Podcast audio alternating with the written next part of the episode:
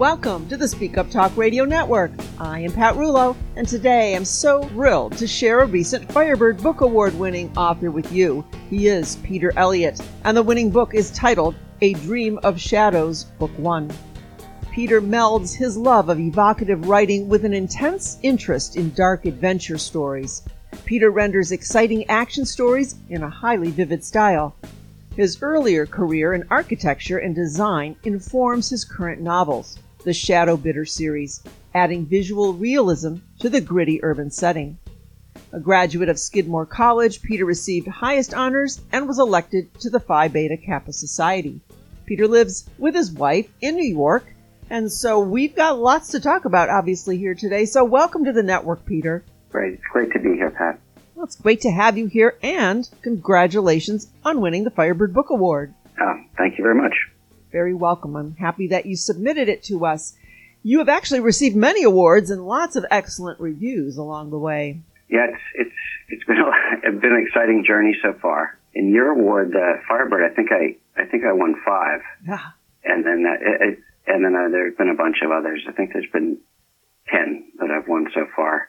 Yeah, but I just started submitting right away, and I'll you know, I'll tell you a little bit about my history with awards because it's it's part of why I've submitted to so many awards. Okay. Um, in this in this case, but you uh, you run the interview as you see fit. No, that's fine. Tell me. I'm always interested to hear the side stories. Yeah.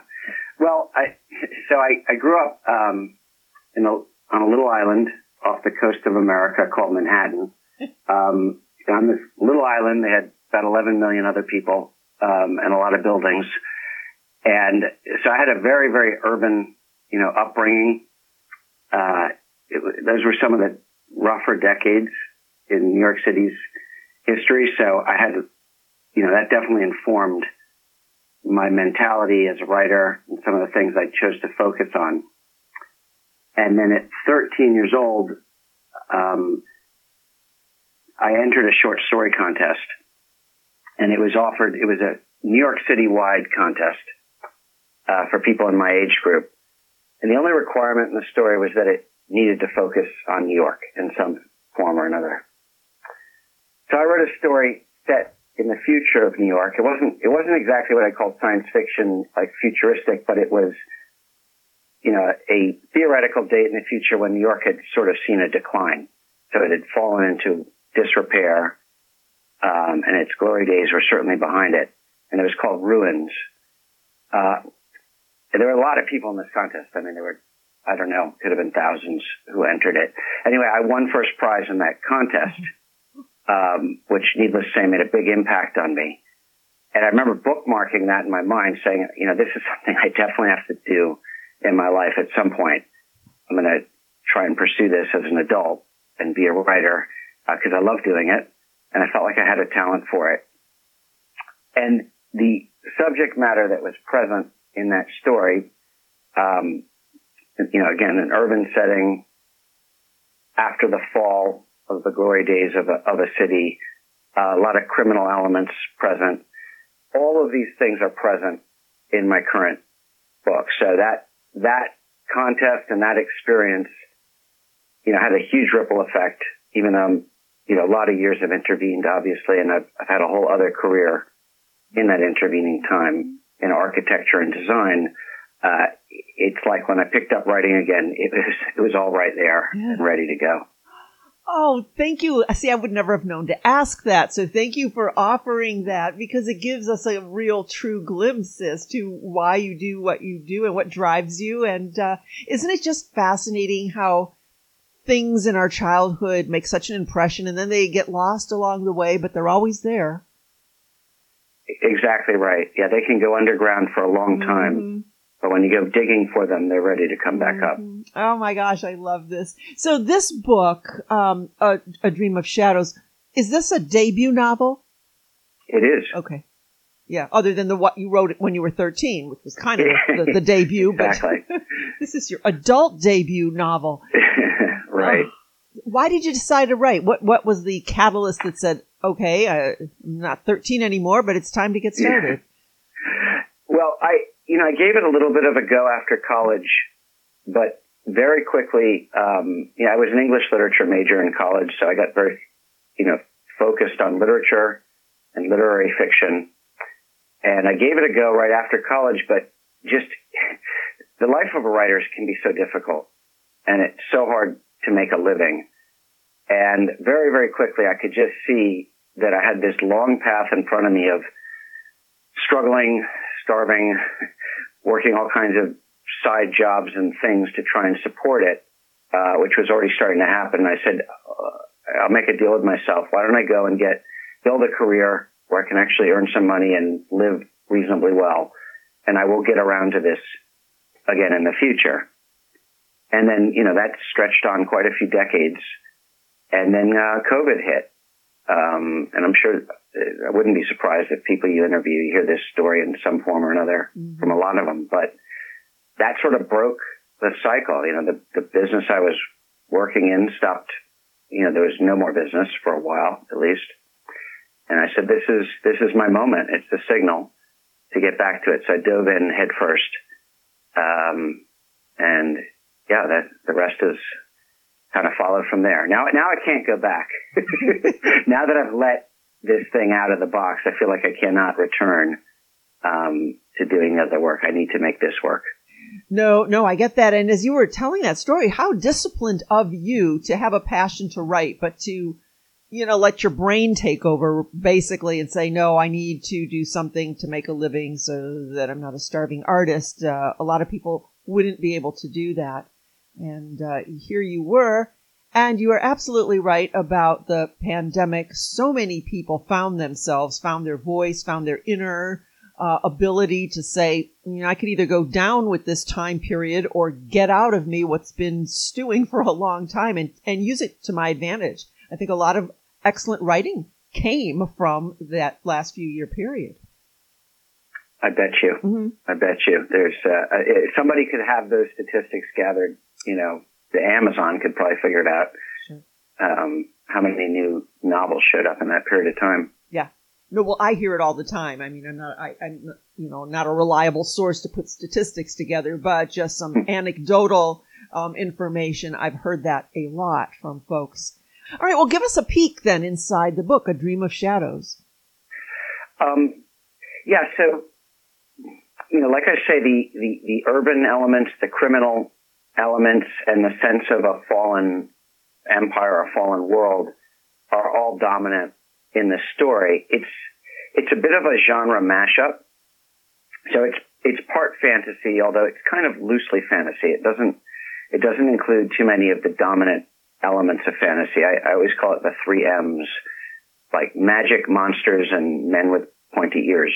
it doesn't, it doesn't have like those traditional Tolkien type fantasy elements, but it is set in another place, quasi medieval mm-hmm. in nature, medieval Renaissance. So in, in that way, it, it qualifies as fantasy, but it's also um, mashed up with thriller mystery, um, and and I'd say a, a fair measure of literary elements are present in it as well.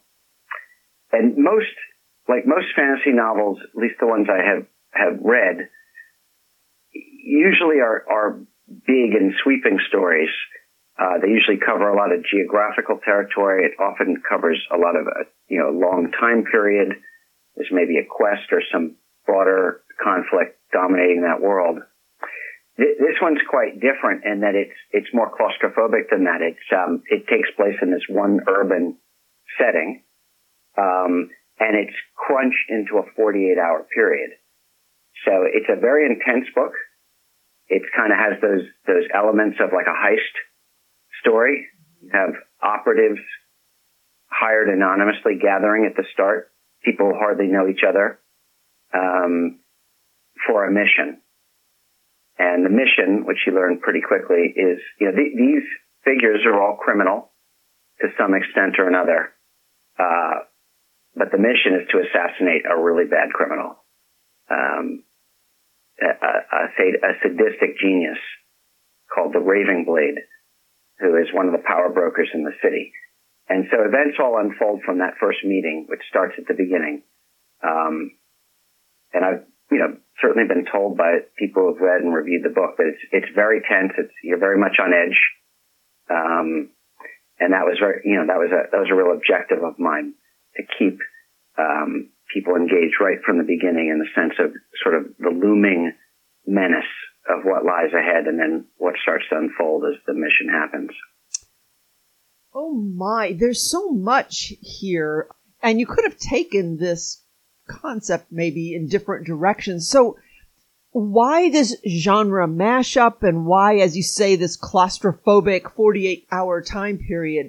Why did you make those decisions to, you know, maybe not make it more of like a realistic uh, story long term? How did you put all of this together? Well, you know, I feel like on a certain level, my head is a mashup.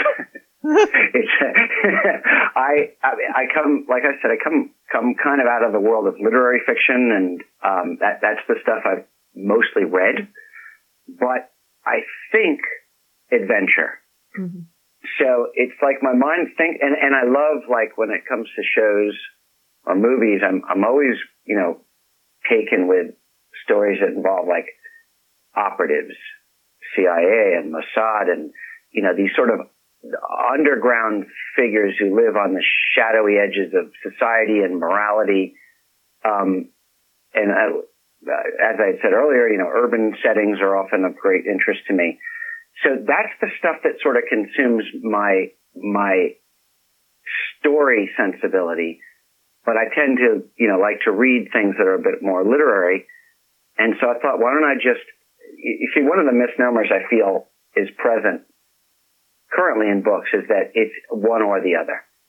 Like if it's a genre type of story, it will have, it'll be strong in plot, strong in its excitement, won't put as much emphasis on the writing.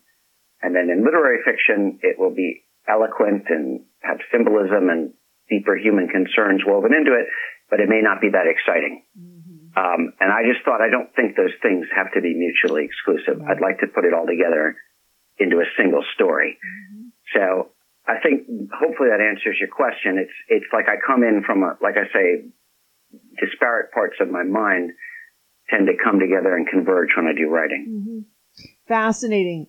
Um, th- that's where the whole idea of, of genre selection becomes difficult. And I know you selected several categories because in a book such as this, it's not one or the other and, and sometimes there's not even a genre for it so people sometimes say why do you have many genres available and subgenres well you know how can you stuff something into a space that it doesn't fit yeah i was actually really it's one of the things that drew me to your award is that there were so many categories and i would look down the list and went, oh, I think I could fit in that. And I was, oh, you know what? I might fit in that one too.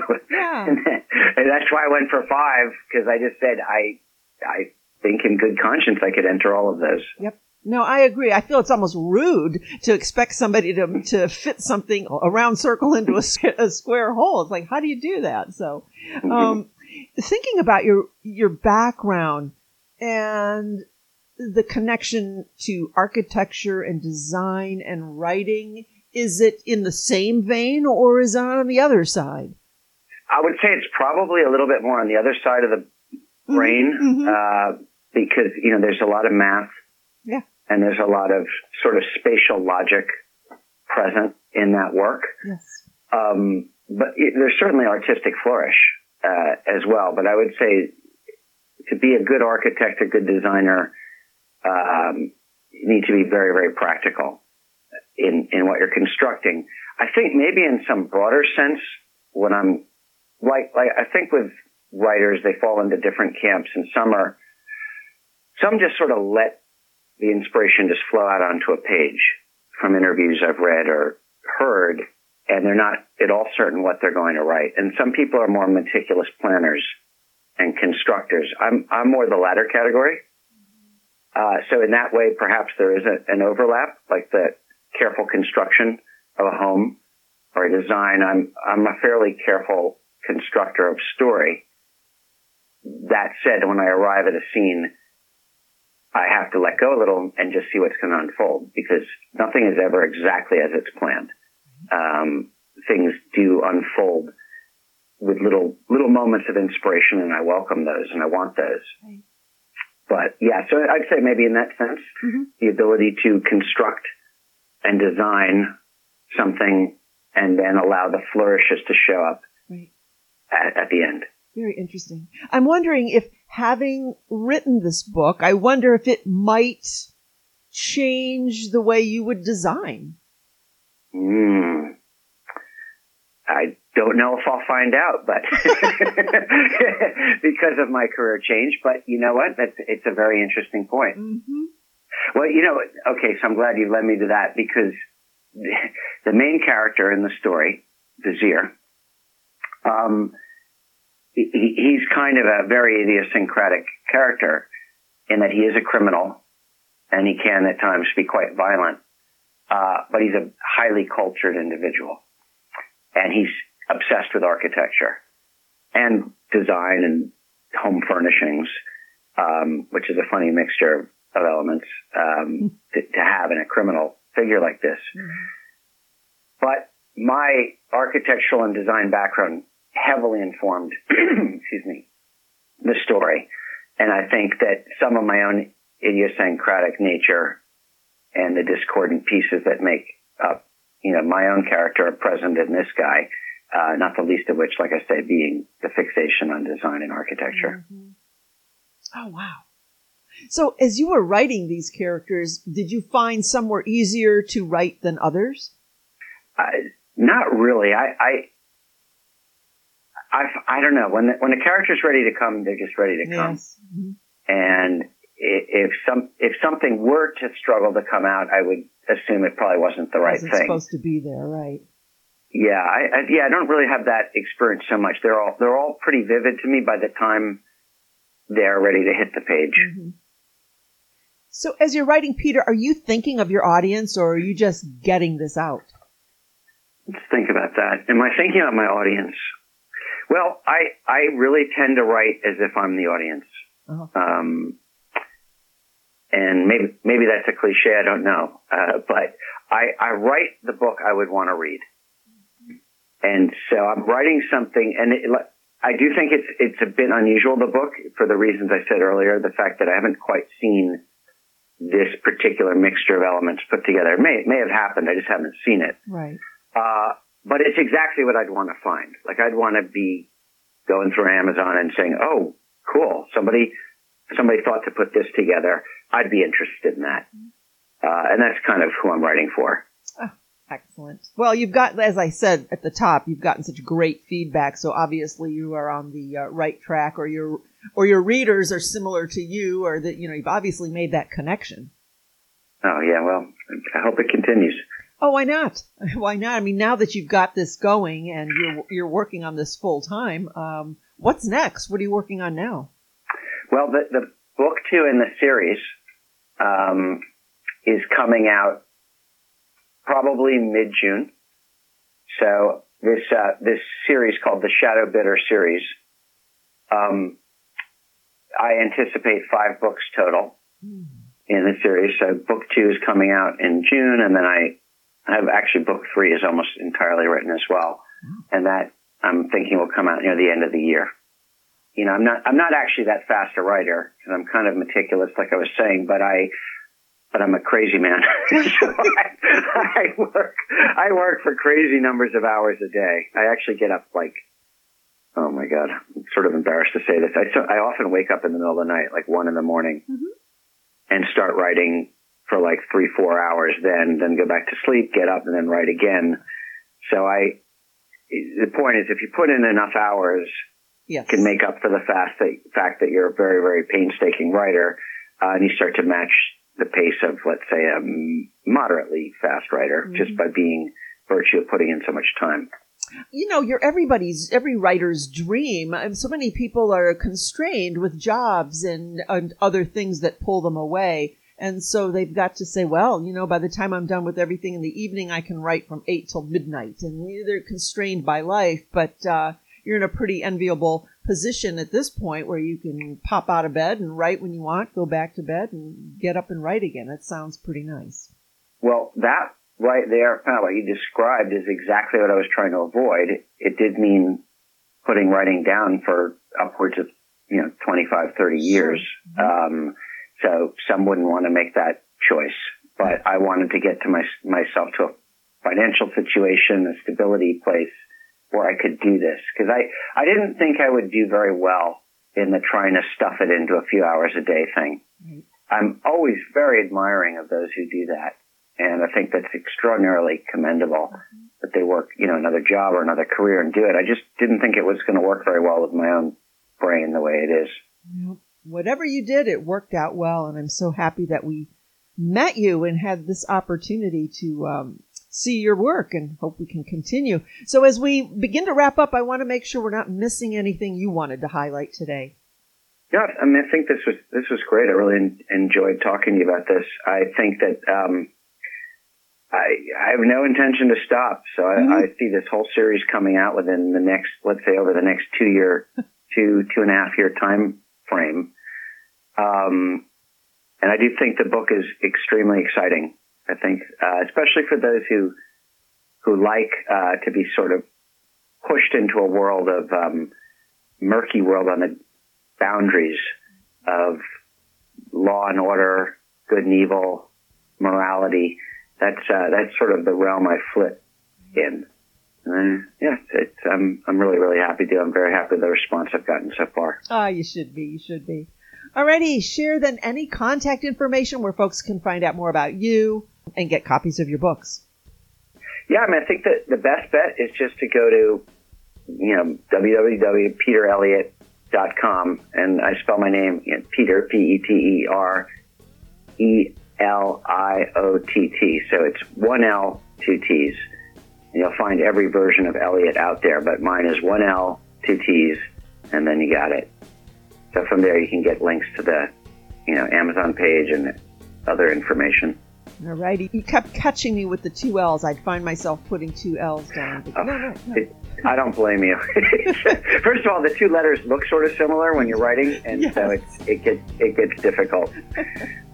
Oh, it makes you stop and really pay attention to you, which everybody should after today's conversation. So we're talking with Peter Eliott. The winning book is titled A Dream of Shadows, Book One, part of the Shadow Bidder series, and uh, we can expect more this year. Peter, what a exciting conversation. Thank you so much. I really enjoyed speaking with you. I, I knew we were going to have a good time. Just from what I know of your book, I knew you were going to be an exciting person to talk to. So thank you for sharing today. Thank you, Pat. This was a pleasure, and thank you for hosting the awards. It's um, I'll definitely be back uh, for the next round as well. I will look forward to that. Thank you. All right. Have a great day.